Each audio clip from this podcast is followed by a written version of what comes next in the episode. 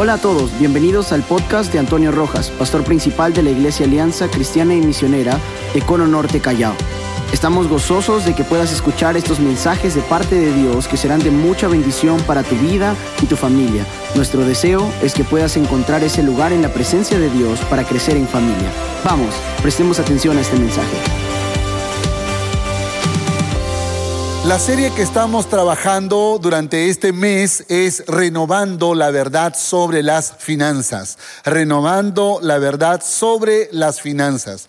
Y la razón por la cual hemos querido hablar sobre finanzas en este tiempo, en época de pandemia, es porque según las estadísticas, escuche esto, estamos hablando de un 5% de los adultos que se están enfermando eh, eh, de COVID. Estamos hablando de más o menos medio millón de los casi 20 millones de adultos que somos en el Perú. En el Perú somos 30 millones de habitantes, un poco más tal vez, pero 20 millones de adultos, estamos hablando de casi medio millón de gente que fue infectada, algunos fueron muy graves y como conocemos, más de 20 mil personas murieron a causa de esta pandemia.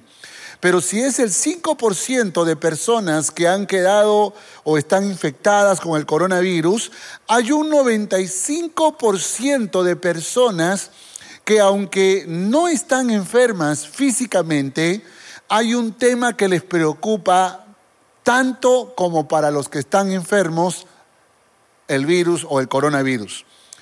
Y es cómo reactivo mi economía.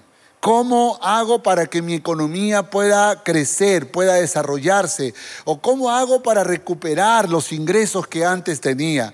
Y es una preocupación legítima, es una pregunta legítima, correcta, y por esa razón si bien es cierto que los meses anteriores hemos estado hablando mucho, dirigiéndonos a ese 5%, hemos querido también dedicarle tiempo a ese 95%. Y en ese 95% no solo están aquellos que tienen problemas económicos, también están aquellos que tienen crisis en su familia. Porque no vaya a pensar que solamente estamos siendo golpeados por la enfermedad. Hay familias que están sufriendo el abandono del marido, el abandono de la mujer o tal vez la rebelión de uno de sus hijos o de una de sus hijas. Malas noticias que llegan a nuestros hogares que de alguna manera golpean nuestra alma certera y nos sentimos tan frágiles, nos sentimos tan débiles. Por esa razón es necesario que nosotros podamos eh, recibir una palabra que pueda suplir las otras necesidades que hay en nuestra alma, en nuestro corazón. Cinco principios que le vamos a enseñar durante este mes de agosto. El primero fue el domingo pasado, el principio de la visión.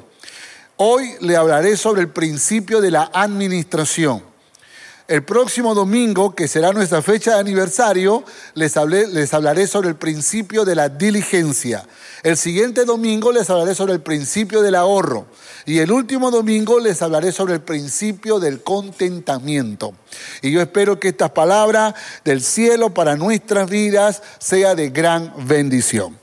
Así que vamos a entrar a este tema, el principio de la administración, el principio de la administración. Administrar nuestra economía familiar es uno de los desafíos más grandes que enfrentamos en el hogar. Muchas familias, escuche esto por favor, muchas familias no tienen orden para gastar.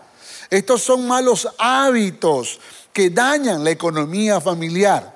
O sea, en otras palabras, cuando nosotros eh, invertimos eh, en algo, compramos algo, generalmente nos dejamos llevar más por el deseo que por un plan, un plan de gastos. Y de eso se trata esta enseñanza en esta mañana, de que usted aprenda a elaborar, administrar su economía para que no cometa gravísimos errores que ha traído muchos problemas a las personas que han decidido sin organizarse, sin ordenarse. Eventualmente el desorden financiero podría llevarnos a deudas incontrolables que podemos lamentar. ¿Cuántas personas por el afán, por el deseo o porque, por, por una necesidad de pronto se endeudan de tal manera que después lo lamentan porque ya cuando piensan en frío dicen, no debí haber hecho esta inversión, no debí haber generado esta deuda, no debí haber comprado esto, no debí... Hay cosas que muchas veces nos pasa nos pasa en las familias que nos dejamos llevar muchas veces por la presión de los hijos. De pronto la mamá estuvo preparando un platito de comida que tal vez de esas que son saludables, porque las mamás saben hacer comidas saludables pero no falta por ahí un hijo, una hija que dice, ay, yo no quiero esa comida, yo quiero pollo a la brasa. Y el otro hijo dice, sí, yo quiero pollo a la brasa. Y el otro dice, yo también. Y todo, pollo a la brasa, pollo a la brasa. Y de pronto el papá se llena de emoción y dice, llamen a la, tienda, delivery, pollo a la casa. Y de pronto hace un gasto innecesario. Y así es como muchas familias generan gastos porque no tienen un plan, no tienen un presupuesto. Y, se dejan llevar por las emociones. Y yo te digo algo, yo sé que en ocasiones sí tenemos que ser libres para tomar ese tipo de decisiones, pero siempre, siempre el orden le va a evitar lamentarse después. Existe un poder sobrenatural y una sabiduría de lo alto que pueda ayudarnos a vencer estos malos hábitos para iniciar nuevas etapas en nuestras vidas. Y ese poder es el poder del Espíritu Santo. ¿Cuánto dicen amén a eso? Y esa sabiduría es la palabra de Dios, que en esta mañana seguro será de gran bendición para nosotros. ¿Cuál es el primer punto de esta enseñanza? Primero, son cuatro consejos prácticos que te voy a dar, ¿ok? El primero, calcula los gastos. Calcula los gastos. Lucas capítulo 14, verso 28. Dice, porque ¿quién de vosotros, queriendo edificar una torre, no se sienta primero y calcula los gastos? O sea, cuando el Señor Jesús está hablándole a toda esa multitud que está presente, les hace notar que es de sabios, que es inteligente sentarse para calcular los gastos. Déjeme darle un pensamiento. Calcular los gastos nos ayudará a completar nuestros planes y proyectos. Administrar es una marca distintiva del hombre sabio. Cuando uno calcula los gastos, uno puede inclusive hasta pronosticar cuándo es que va a alcanzar su proyecto o cuándo lo va a terminar. Por esa razón es importante calcular los gastos. ¿En qué proyectos te quieres meter? ¿Qué planes tienes? ¿Tienes el proyecto de hacer una empresa, un negocio? ¿Quieres construir una casa? ¿Quieres comprarte un auto? ¿Quieres casarte? ¿Quieres, tener un, bebé más en la, en la familia? Todo lo que tú anheles, todo lo que tú sueñes, no es problema, soñar no cuesta, pero correr en ese sueño sí cuesta. Por lo tanto, es necesario que calcules los gastos. Ojo que eso no es falta de fe. Ojo que eso no significa que tú no creas que Dios puede suplir sino que más bien el mismo Señor, que es el proveedor por excelencia, que dice, ¿de qué te preocupas? Mira las aves del cielo. Mira los lirios del campo, ¿no? De pronto el Señor pone ejemplos, pero el mismo Señor que dice no te preocupes, está diciendo calcula los gastos. Y eso no es preocuparse, eso es ocuparse. Lo que no debemos hacer es preocuparnos, pero sí debemos ocuparnos de, de llevar adelante los proyectos que tenemos en el corazón. Calcula los gastos, muy importante calcula los gastos. Muchas familias viven sin presupuesto e influenciadas por una sociedad consumista. Luchamos con una herencia cultural. ¿Y cuál es la herencia cultural? Mire, yo soy latino, yo no quiero hablar mal de los latinos, pero nosotros como latinos nos conocemos y sabemos que tendemos al desorden, al egocentrismo, a, la independencia, ¿no? Y aún hasta a la competencia, ¿no? De alguna manera eh, somos influenciados por estos factores que nos llevan a cometer grandes deudas o malas decisiones financieras. Es decir, el desorden se refiere, o me refiero a que, a que gastamos como, como, como venga la necesidad. Al egocentrismo es que muchas veces estamos pensando solo en nosotros. Y esto es algo en lo que usted tiene que tener cuidado. No vaya por la vida solo pensando en lo que usted quiere, en lo que usted necesita. Usted es parte de una familia y tiene que ser capaz de poder disfrutar y, aún de poder involucrarse o comprometerse con, esa familia, en las necesidades de esa familia. La independencia, yo hago lo que quiero, yo decido lo que quiero con mi dinero, pero vives en una casa donde está papá, donde está mamá, donde están tus hijos, donde están tus hermanos, donde hay otras personas que también requieren que tú seas, eh, que, que puedas contribuir, que formes parte de todo ese movimiento económico en esa familia. El reto más grande que enfrentamos cada mes, escuche esto, es gastar menos de lo que ganamos. Escriba eso, por favor, ahí en la transmisión. Gastar menos de lo que ganamos será mi desafío. Gastar menos de lo que ganamos. ¿Cuántas veces en la vida vamos gastando lo que queremos gastar, aun cuando no ganamos lo que gastamos? Así que tenemos que gastar menos de lo que ganamos. El presupuesto por eso es muy importante para desarrollar un plan de gastos. Esto te ayudará a identificar las posibles amenazas de deudas. Y ojo que un presupuesto es un, es un plan de gastos trabajado, es un plan de gasto que va alineado a, los, a la realidad también que te toca vivir. O sea, cuando tú haces un presupuesto, tú no puedes decir, bueno, ponle un pollo todos los días, ¿no? Eh, no, no, no, tú tienes que mirar tu realidad económica y en base a eso elaborar un presupuesto. Debemos honrar, miren, en el presupuesto, debemos honrar a Dios con nuestros recursos. Esto alegrará el corazón de Dios y por supuesto será de gran beneficio para nuestras vidas. Y cuando hablo de honrar a Dios, eh, estoy refiriéndome a esto que es tan importante, que reconozcas que todo lo que llega a tu mano, ¿quién te lo dio? ¿Quién te lo dio? Dios.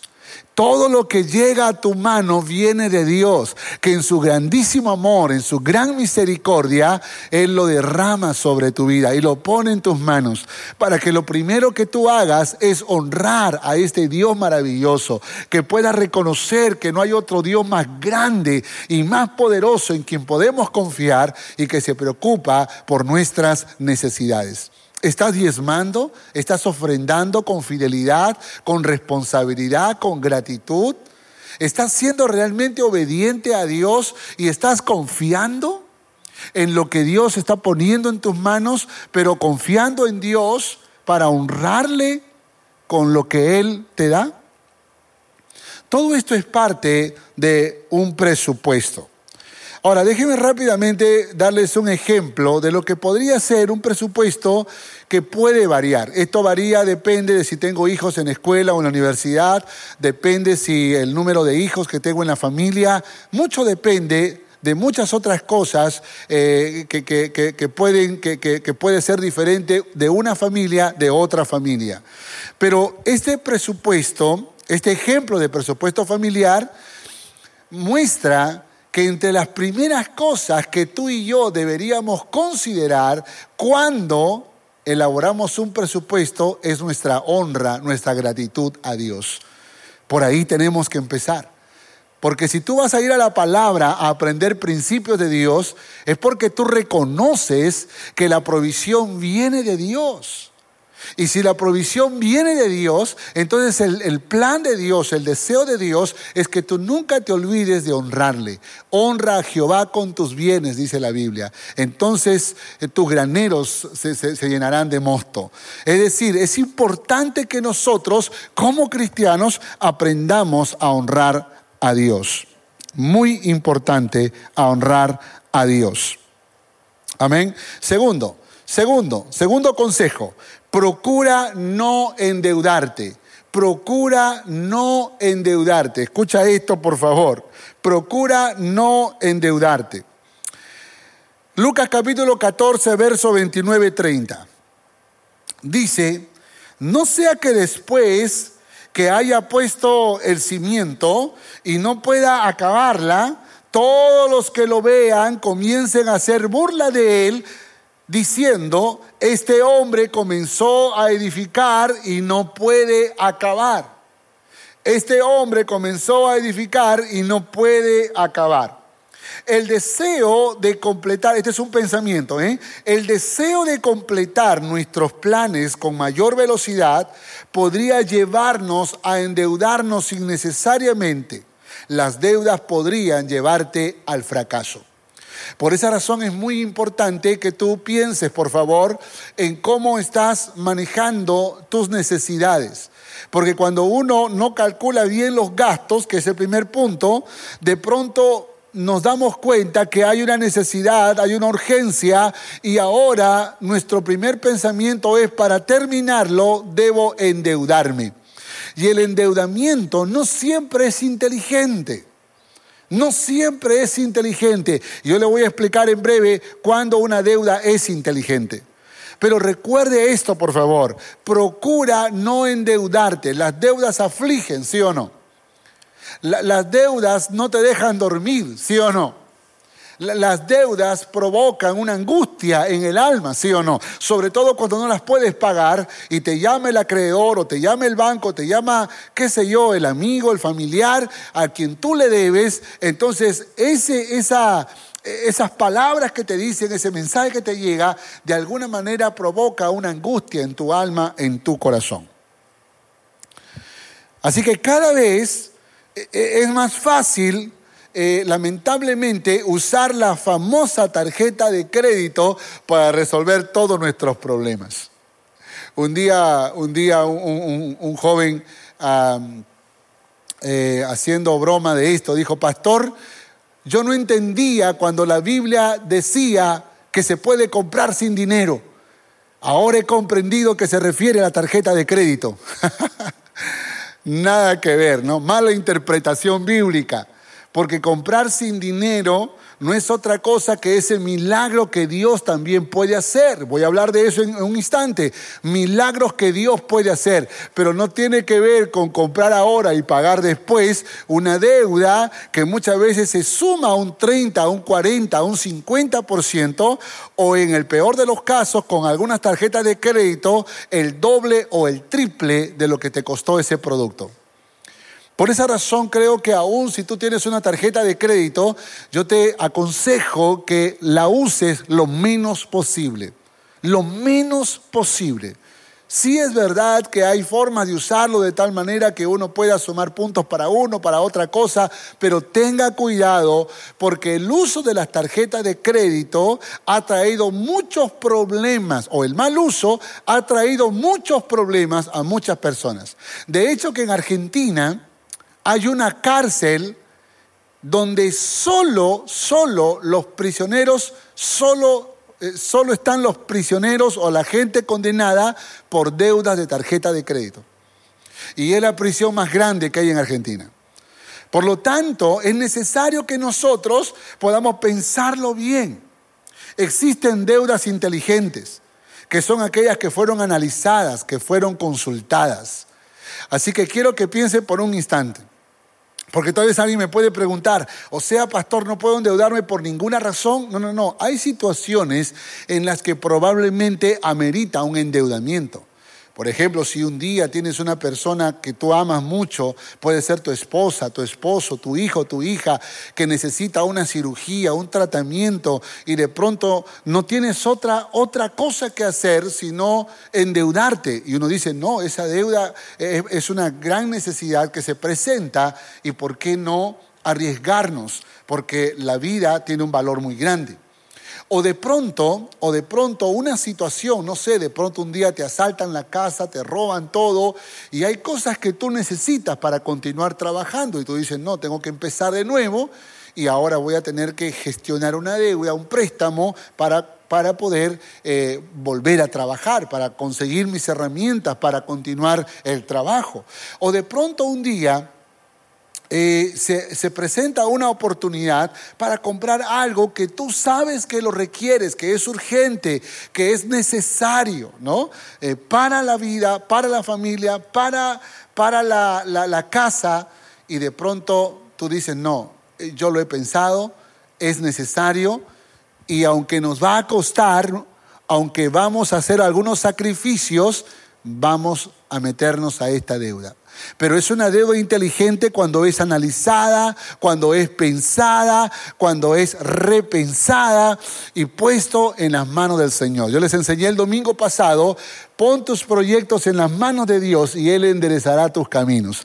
Él te dirá lo que tienes que hacer. Él te guiará con su palabra para que tomes las mejores decisiones. Miren lo que dice Proverbios capítulo 11, verso 15. Dice, con ansiedad será afligido el que sale por fiador de un extraño, mas el que aborrece las fianzas vivirá seguro. O sea, ni siquiera son las deudas, sino aquel que muchas veces se pone como fiador del, que, debe, también le viene la angustia, aunque uno diga, no, no, no, no, yo, este, yo no soy el que, el que se ha prestado, es él, sí, pero tú validaste, tú certificaste, tú apoyaste y de esa manera también de alguna, de alguna forma, y algunos fiadores tienen que firmar inclusive, también enfrentan lo mismo. ¿Y eso que produce? Angustia, dice la palabra una angustia que yo quisiera evitártela, pero no porque yo quiero, sino porque la Biblia lo dice. Si la Biblia no lo dijera, no te lo diría. Pero las deudas provocan angustia. Las deudas provocan angustia. Y lo mejor que tú puedes hacer es vivir sin deudas. Vivir sin deudas. Es lo mejor. Controla ese deseo de tener pronto lo que aún no tienes. Hoy en día nuestros jóvenes, y yo siento una pena muy grande, porque nuestros jóvenes que han sido atrapados por la tecnología, es increíble cómo quieren tener el celular más sofisticado, quieren tener la ropa más fina, las zapatillas más caras, el jean de marca, o la blusa o la camisa de marca, que les cuesta muchas veces dos o tres veces más que un producto normal y se endeudan. Qué fácil usar esa tarjeta de crédito y luego cuando papá o mamá dice, hijo, ayúdame por favor, hija, ayúdame porque necesitamos salir adelante en este tiempo, él o ella le dice, no mamá, no papá, no puedo porque estoy hasta aquí de deudas. Estoy hasta aquí, pago a este banco, pago a esta financiera, pago a, este, esta persona y hasta con el hermanito tal me endeudado. Por esa razón creo que es importante que nosotros como creyentes como cristianos aprendamos a controlar nuestros deseos. Hay gente, hermano, que cuando mira un celular, un celular inteligente, no sé cuál sería el más sofisticado, el más grande, el que tiene la mejor cámara, la que toma mejores fotos con más número de, píxeles, o, la que, esa cámara que te habla, te despierta y te, hace dormir, e, e, ese, ese, celular de tus sueños. Y uno lo mira y lo desea y lo... Ten cuidado porque así fue, así fue la mirada y el deseo de Eva con el fruto prohibido. Algunas veces estamos deseando lo que Dios no ha preparado para ti ahora. No es cuando tú quieres, sino cuando Dios quiere. Por esa razón creo que es importante que nosotros aprendamos a controlar esos deseos. Controla ese deseo de tener pronto lo que aún no tienes. Disfruta lo que ahora tienes. Tienes un celular, hay jóvenes que dicen, Ay, yo quiero que me hable Siri. sí, pero de repente no te habla Siri, pero te habla Sara, tu mamá. Se te habla, entonces suficiente. Tienes un celular donde solo puedes ver la hora, donde solo puedes tomarte una foto que se te ve medio raro en la foto. No importa, gózate con eso. Todavía no es el tiempo. Si no puedes comprarlo, no es el tiempo. Hay gente que por haberse endeudado ni siquiera diezma al Señor y le dice, ay Dios, lo siento, perdóname, pero tengo que pagar a tal banco, tengo que pagar a tal financiera, así que no te puedo honrar. Y muchas veces cometemos el gravísimo error de dejar de honrar a aquel que merece toda honra y toda alabanza, aquel que hace abrir las ventanas de los cielos y derrama provisión sobre tu vida hasta que sobreabunde.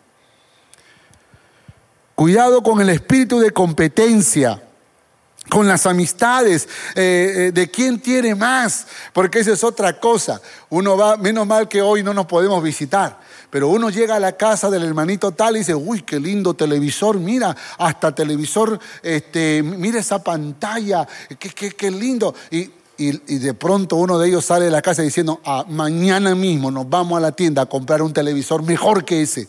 Y entramos en una especie de competencia solapada entre familiares, entre, entre hermanos de la iglesia, entre amigos, por querer tener la ropa más elegante, el equipo eh, de celular más inteligente o, tal vez el, producto en la casa eh, más hermoso. y vamos detrás de cosas que yo digo que nos falta sabiduría para no provocar deudas.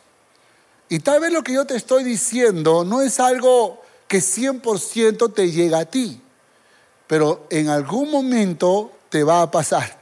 Y cuando te pase sabrás que Dios usó mi boca para hablarte en su nombre. Y que cuando venga esa seducción, esa tentación de querer gastar como no puedes, entonces vas a escuchar una voz que te dice, ¡Hey! Procura no endeudarte. Procura no endeudarte. ¿Quieres que te lo diga de nuevo? Procura no endeudarte. ¿Cuántos escriben amén a este mensaje? Oiga, las consecuencias, las consecuencias de, de de no eh, de, estar en deudas es que pagamos altos intereses, grandes aflicciones al corazón, temor de perder lo que poseemos, aparición de enfermedades psicosomáticas, se rompen relaciones por esta causa. Y si tú quieres aprender a ponerte en orden, si tú dices, pastor, pero yo tengo deudas, ¿qué hago? Insértalo en tu presupuesto familiar. Cubre, cumple tus compromisos financieros. Uh, despréndete de algunas cosas materiales que tienes allí en tu poder para poder resolver esas deudas. Negocia la compra de tu deuda con menos interés, porque si tienes una deuda en la que estás pagando 30, 40%, puede que hayan bancos que quieran comprar esa deuda y te cobran 15% o 10%. Entonces, trata de renegociar esa deuda para pagar menos intereses. Y tal vez si tu acreedor te está exigiendo, te está presionando, humíllate, como dice la palabra. Humíllate y pide misericordia. Quizás Dios mueva su corazón para que tenga misericordia y finalmente tú tengas un tiempo más para poder pagar tu deuda. Tercer consejo. Tercer consejo. Considera el costo. Considera el costo. Lucas capítulo 14, verso 31. Dice, ¿O qué rey al marchar a la guerra contra otro rey no se sienta primero y considera si puede hacer frente con diez mil al que viene contra él con veinte mil? Considerar el costo, escucha este pensamiento por favor, considerar el costo exige evaluar si estamos listos para asumir los grandes desafíos y sacrificios que demandará alcanzar nuestros sueños. Nuevamente, Considerar el costo exige evaluar si estamos listos para asumir los grandes desafíos y sacrificios que demandará alcanzar nuestros sueños. Considera, por favor, el verdadero precio del sacrificio que invertirás para avanzar o para correr tras tus sueños. Considera el precio. Los nuevos proyectos deben ser realizados eh, para una inversión objetiva y no emocional ni aventurera. O sea, yo sé que tenemos que hacer las cosas en el nombre de Jesús, pero no uses eso como un cliché para hacer cualquier cosa. Vámonos de viaje. Y dice, no, pero no tenemos dinero, vámonos en el nombre de Jesús. No, no, no, no, no, tienes que pensarlo bien.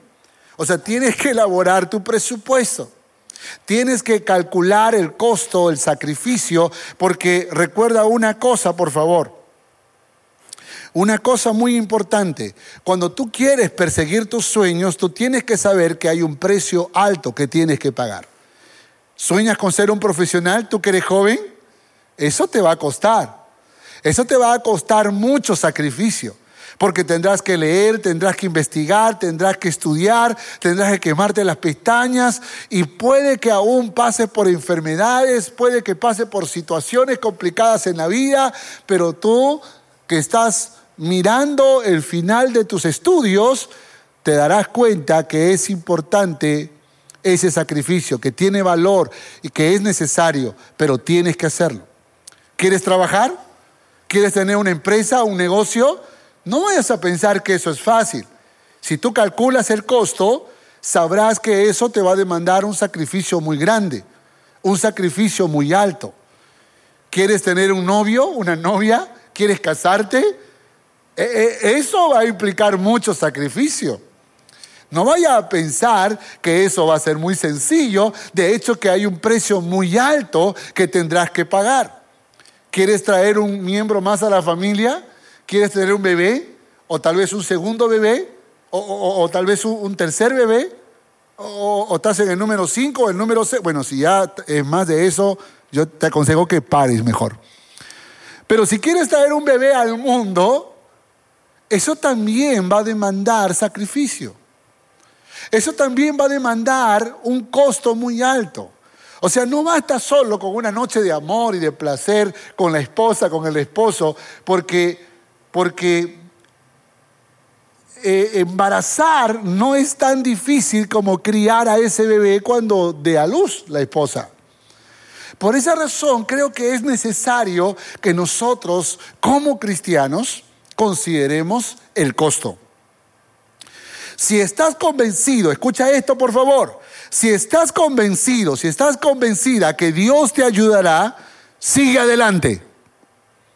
Esto no significa que no habrán desafíos. Dios te dará las fuerzas. Amén. Dios te dará las fuerzas. Ahora, pregunta, en el sueño que Abraham tenía, Abraham, el de la Biblia, tenía de ir a la tierra prometida y Dios le dijo, vas a ir hasta ese lugar. Ahora, eso era un sueño que era claro que Dios lo estaba respaldando, pero no significaba que Abraham no tendría que hacer una larga caminata hasta poder llegar a ese lugar. Son 400 kilómetros que más o menos Abraham tuvo que recorrer.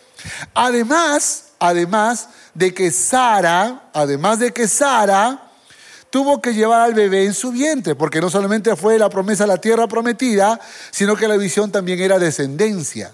Y Sara llevar el bebé en el vientre a los 90 años o a los 89 años ¿demandó o no demandó sacrificio? Díganme ustedes, por favor.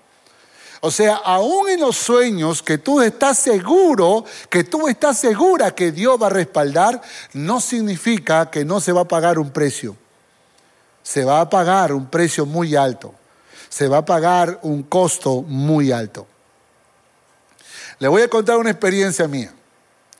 Cuando yo era joven soltero, como todos los jóvenes, ¿no?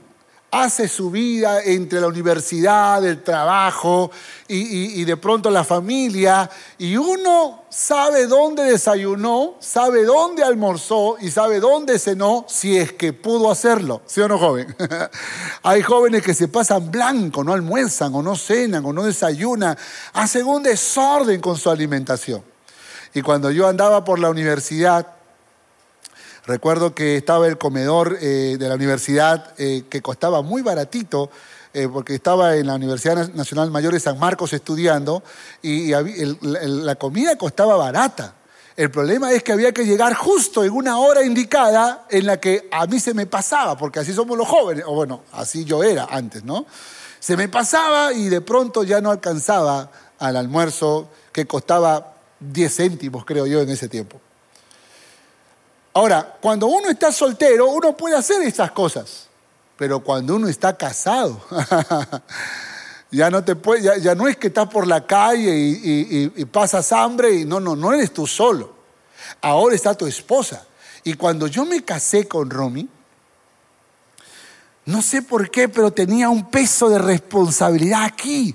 Uy, mi esposa habrá almorzado. Uy, mi esposa habrá cenado. Uy, y ella también. Uy, mi esposa habrá almorzado. Habrán cenado. Cuando nuestros hijos comenzaron a, llegar a la familia, uy, habrá almorzado, habrá desayunado, habrá cenado. Porque de alguna manera, de alguna manera, tener familia es una bendición, pero es una gran responsabilidad.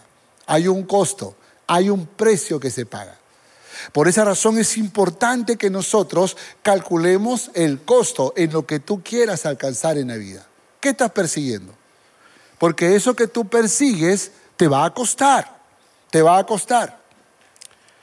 Empezar nuevos proyectos demandará no solo inversión de dinero, escucha esto por favor, sino también de tiempo y de fuerzas. ¿Sí o no? ¿Sí o no? tiempo y fuerzas. Todos esos jóvenes que quieren tener novia, que quieren tener novio. El día que lo tengas, sabrás que ese novio, que esa novia te va a demandar tiempo, en ocasiones también algunas pequeñas inversiones, y, porque ya no estás sola, ya no estás solo, ahora hay un precio que pagar, hay un costo, hay una inversión de fuerzas y de tiempo y de dinero. Por lo tanto, todo lo que aspires en la vida, todo lo que quieras alcanzar en la vida, y no sé qué anhelas en tu corazón, pero yo anhelo que prosperes en todas las áreas de tu vida, anhelo que te desafíes a caminar, a avanzar, a no temer a los retos, pero recuerda que hay un costo y por esa razón tienes que pensarlo, tienes que analizarlo. El texto que hemos leído dice que rey al marchar a la guerra contra otro rey no se sienta primero y considera si puede hacer frente con diez mil al que viene a él con 20 mil. Y si tú sabes que el costo es demasiado alto, que no podrías asumirlo, tranquilo. Aquí viene el cuarto consejo aprende a decir no. Aprende a decir no. Verso 32. Si no puede, y si no puede, cuando el otro está todavía lejos, le envía una embajada y le pide condiciones de paz. Oiga, esto parece como que este rey fracasó, ¿no? Pero déjeme explicar esto, por favor. Aquí un pensamiento. En muchas ocasiones, decir no evitará que fracasemos en el intento de alcanzar nuestros sueños. Si no puedes hacerlo hoy, no significa que no podrás hacerlo mañana. Escucha esto, por favor. Si no lo puedes hacer hoy, no significa que no podrás hacerlo mañana. Es muy importante que analices si el tiempo, si es el tiempo para dar el paso. Si no es el tiempo, aprende a decir no en lo que tú persigas en la vida. En ocasiones deseamos comprar cosas que no podemos pagar. Si no puedes pagar, aprende a decir no. Hay momentos en que nos llenamos de emoción para asumir deudas grandes. Si no puedes pagarlo, aprende a decir no. Qué difícil. Qué difícil es decir no. Sobre todo cuando tu esposa te mira con carita de gatito triste o tus hijos te miran así con un rostro de angelical y te dicen, papi, por favor. O tu hijita querida te dice, ay, papi, por favor. O tu esposo te dice, ay, por favor, mi amor, o por favor, mi hija, mi hijo o mi hija, si es que es tu papá. A veces nos conmovemos por situaciones, pero tenemos que aprender a decir no. ¿Cuántos, ¿Cuántos están de acuerdo conmigo en lo que estoy diciendo? Qué difícil es aprender a decir no. Escúcheme. Si es el momento para decir no y tú dices sí, te vas a meter en un serio problema. Mira lo que dice Eclesiastés capítulo 9, verso 11. Dice, bueno, el texto completo dice, me volví y vi debajo del cielo que ni es de los ligeros la carrera, ni la guerra de los fuertes, ni aun de los sabios el pan, ni de los prudentes las riquezas, ni de los elocuentes el favor, sino que tiempo y ocasión acontecen juntos. Tiempo y ocasión acontecen juntos. Para tener éxito en la vida no basta solo la ocasión, se requiere el tiempo. Son dos cosas que se combinan. Y yo sé que mientras yo estoy compartiendo, algunos están ya enojados, incómodos. ¿Por qué, el pastor me, me está hablando de estos temas cuando yo sé lo que hago con mi vida, con mi dinero? Yo no te estoy obligando, pero sí creo que tengo el deber de aconsejarte que sepas tomar decisiones y te vas a librar de muchos problemas si aprendes a decir no. Porque tiempo y ocasión acontecen juntos. ¿Qué, qué quiero decir con esto? Que cuando es el tiempo verdadero y, el tiempo de Dios en el Nuevo Testamento, eh, se usa una palabra griega, kairos, que significa el tiempo exacto, el tiempo correcto. Y era una palabra que usaban los, los navegantes de los barcos de la época, que, que esperaban que el viento soplara en una dirección para que pudieran ellos levantar las velas. Entonces cuando el viento soplaba en la dirección que ellos iban, entonces todos gritaban, Kairos, Kairos, Kairos, y rápidamente levantaban las velas, las izaban para que el viento soplara y ellos pudieran llegar más rápido al lugar, a su destino final. Y creo que así es como Dios trabaja. Porque tú puedes desear casarte, desear tener un hijo, emprender una empresa, eh, tú deseas conseguir un trabajo. Eh, hay tantas cosas que tú, que tú anhelas en tu alma, en tu corazón. Y tienes que plasmarlo. Y tienes que trabajar y procesar el plan. Pero luego vendrá el tiempo de Dios, cuando el viento del Espíritu sople en esa dirección y tú tendrás que estar listo o lista para poder gritar, Kairos, Kairos, Kairos, es el tiempo exacto, es el tiempo correcto. O tal vez otro mejor ejemplo es la del surfista, que para montarse sobre una ola está esperando, está esperando la ocasión para montarse en el tiempo exacto. Y cuando esa ola entonces se eleva, el surfista sabe que tiene que rápidamente colocarse sobre la ola y ponerse de pie, entonces podrá eh, hacer todas esas piruetas que saben hacer los surfistas cuando se cruzó tiempo y ocasión de manera extraordinaria. Son consejos muy prácticos, pero que te van a ayudar a que tú puedas tomar decisiones. ¿Esto tiene que ver con administrar? Claro que sí. Tienes que ser un buen administrador. No sea de los que golpean al aire, no sea de los que se esfuerzan mucho, pero no miran, no planifican, no tienen paso uno, no tienen paso dos, no tienen paso tres. Y déjenme decirles algo, aún en el reino de Dios, aún en la obra que estamos haciendo como iglesia, nosotros tenemos que calcular los gastos. ¿Por qué usted cree que hemos tenido que cerrar los locales que teníamos? Porque la economía que estaba así se redujo así.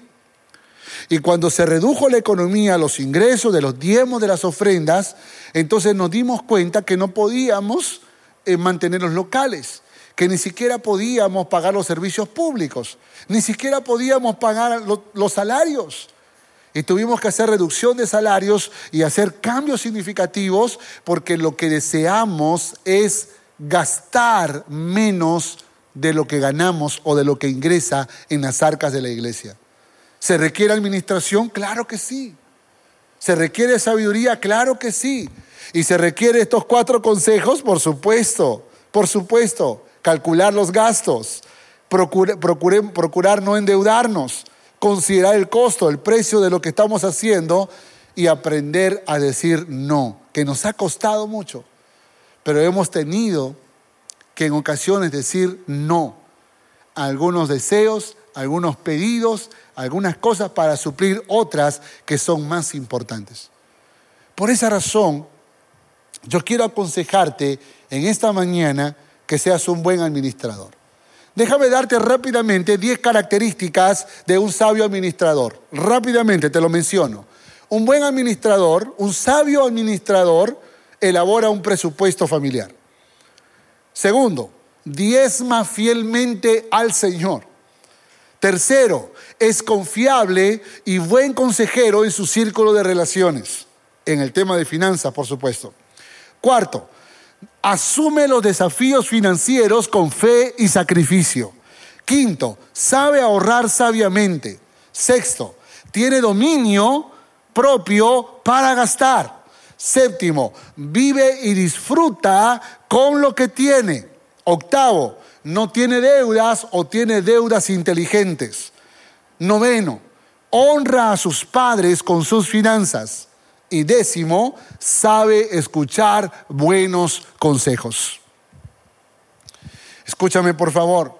Es muy probable que muchos de nosotros tenemos que seguir trabajando para ser sabios administradores.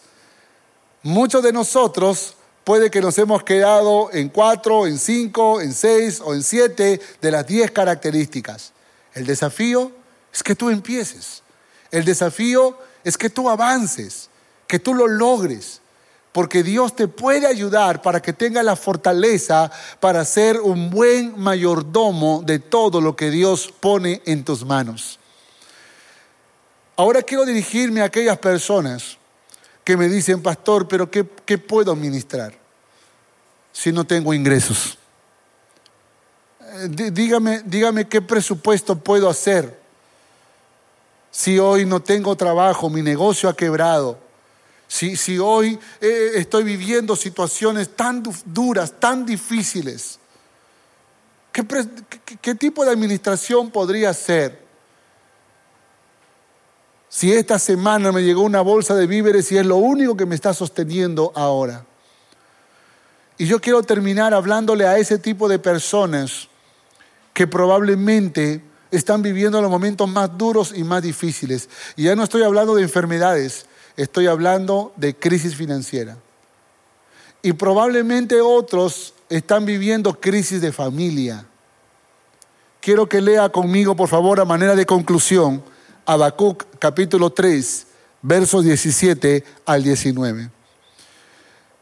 Es tremendo, pero Habacuc es un profeta de Dios que mientras el pueblo está arrepintiéndose de su pecado, Habacuc dice algo poderoso que yo creo que es importante que nosotros lo recordemos. Y quiero que lea esto conmigo porque puede que sea una promesa del cielo para su vida, para su vida. Habacuc capítulo 3, versos 17 al 19. Léalo conmigo, por favor. Aunque la higuera no florezca, ni en las vides haya fruto, aunque falte el producto del olivo, y los labrados no den mantenimiento, y las ovejas sean quitadas de la majada, y no haya vacas en los corrales. ¿Cuántos se han sentido así? ¿Cuántos han sentido que la economía se le fue al suelo, que todas las oportunidades económicas se cerraron, no consigues trabajo, tu negocio quebró, te despidieron? estás complicado, estás complicada financieramente y te sientes como lo que dice el profeta. La higuera no florece, las vides no dan frutos, falta el producto del olivo, los labrados no dan mantenimiento y las ovejas fueron quitadas de la majada. y las vacas de los corrales.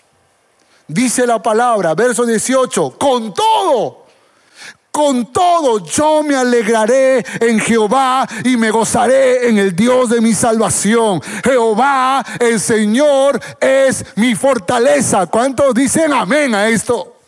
Nuevamente, aunque vengan dificultades, aunque vengan tormentas, aunque no consiga trabajo, aunque la empresa haya quebrado, aunque no haya un pan en mi mesa, con todo, yo me alegraré en Jehová y me gozaré en el Dios de mi salvación. Jehová, el Señor, es mi fortaleza.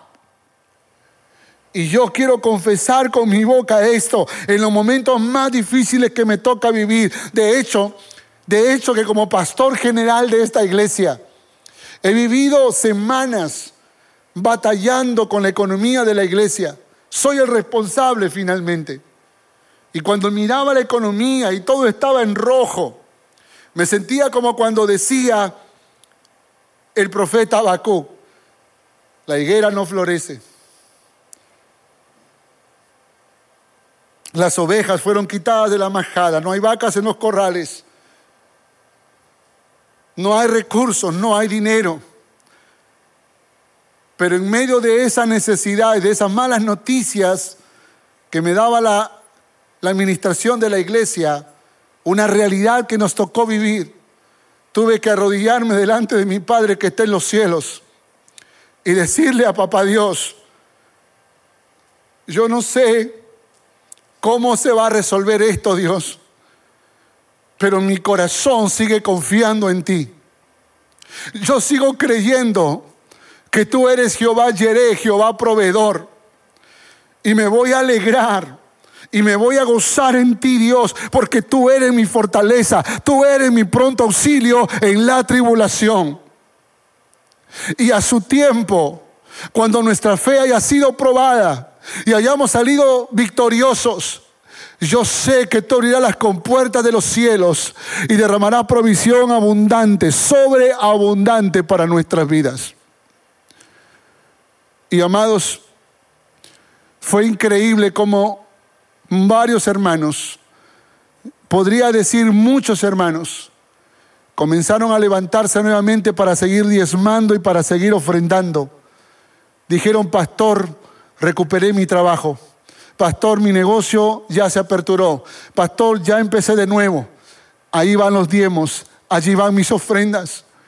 Lágrimas caían de mis ojos porque podíamos entender que Dios estaba respondiendo en su tiempo. ¿Hemos tenido que hacer sacrificios? Claro que sí.